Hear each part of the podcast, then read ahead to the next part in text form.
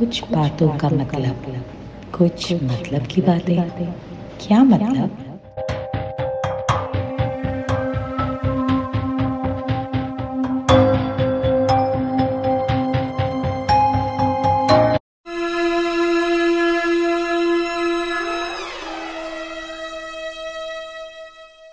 रहस्यों के पन्नों से खोलते हैं आज का पन्ना। ओडिशा में बने कोनार्क सन टेंपल का।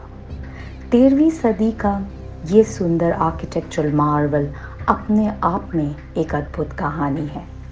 कहते हैं इस मंदिर को बनने में 12 साल लग गए थे और इसे चंद्रभागा नदी के तट पर इसीलिए बनाया गया था ताकि सूर्य की पहली किरण हर सुबह मंदिर में स्थापित उस विशाल सूर्य देव की मूर्ति पर पड़े।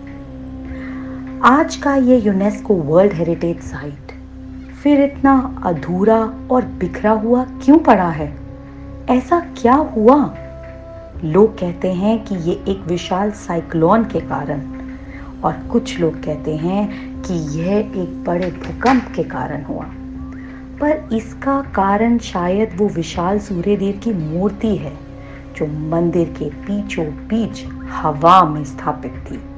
जी हाँ लोग कहते हैं कि सूर्य देव की शक्ति इस मंदिर पर ऐसी पड़ी कि मूर्ति ना ज़मीन से जुड़ी थी और ना छत से।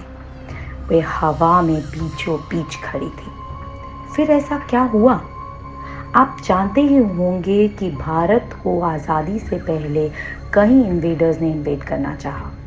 अरेबियन सी का रास्ता ट्रेड का एक कॉमन रास्ता बना था ब्रिटिशर्स, पोर्चुगीज़ और ऐसे कई ट्रेडर्स के लिए।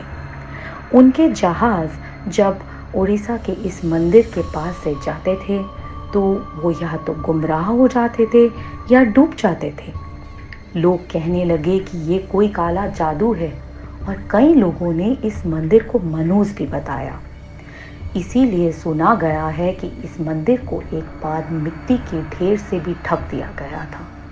पर ऐसा करने पर भी जब कुछ खास असर नहीं हुआ तो इस मंदिर को तोड़ने का निर्देश दिया गया और इस मंदिर के डोम में से पाया गया बावन टन का एक विशाल लोड स्टोन शायद यही रहस्य था कि इसका मैग्नेटिक फ़ील्ड सूर्यदेव की उस मूर्ति को हवा के बीचों बीच खड़ा रखता था। और शायद यही कारण था कि यहाँ से गुजरा हुआ वो हर जहाज़ या तो डूब गया या गुमराह हो गया। कहते हैं बावन टन का ये लोड स्टोन आज भी कहीं पोर्चुगल में है। ऐसा है या नहीं, ये कहना तो मुश्किल है। उतना ही मुश्किल जितना ये बताना कि क्या सूर्य देव की वो प्रतिमा आज भी इस मंदिर में हवा में स्थापित है?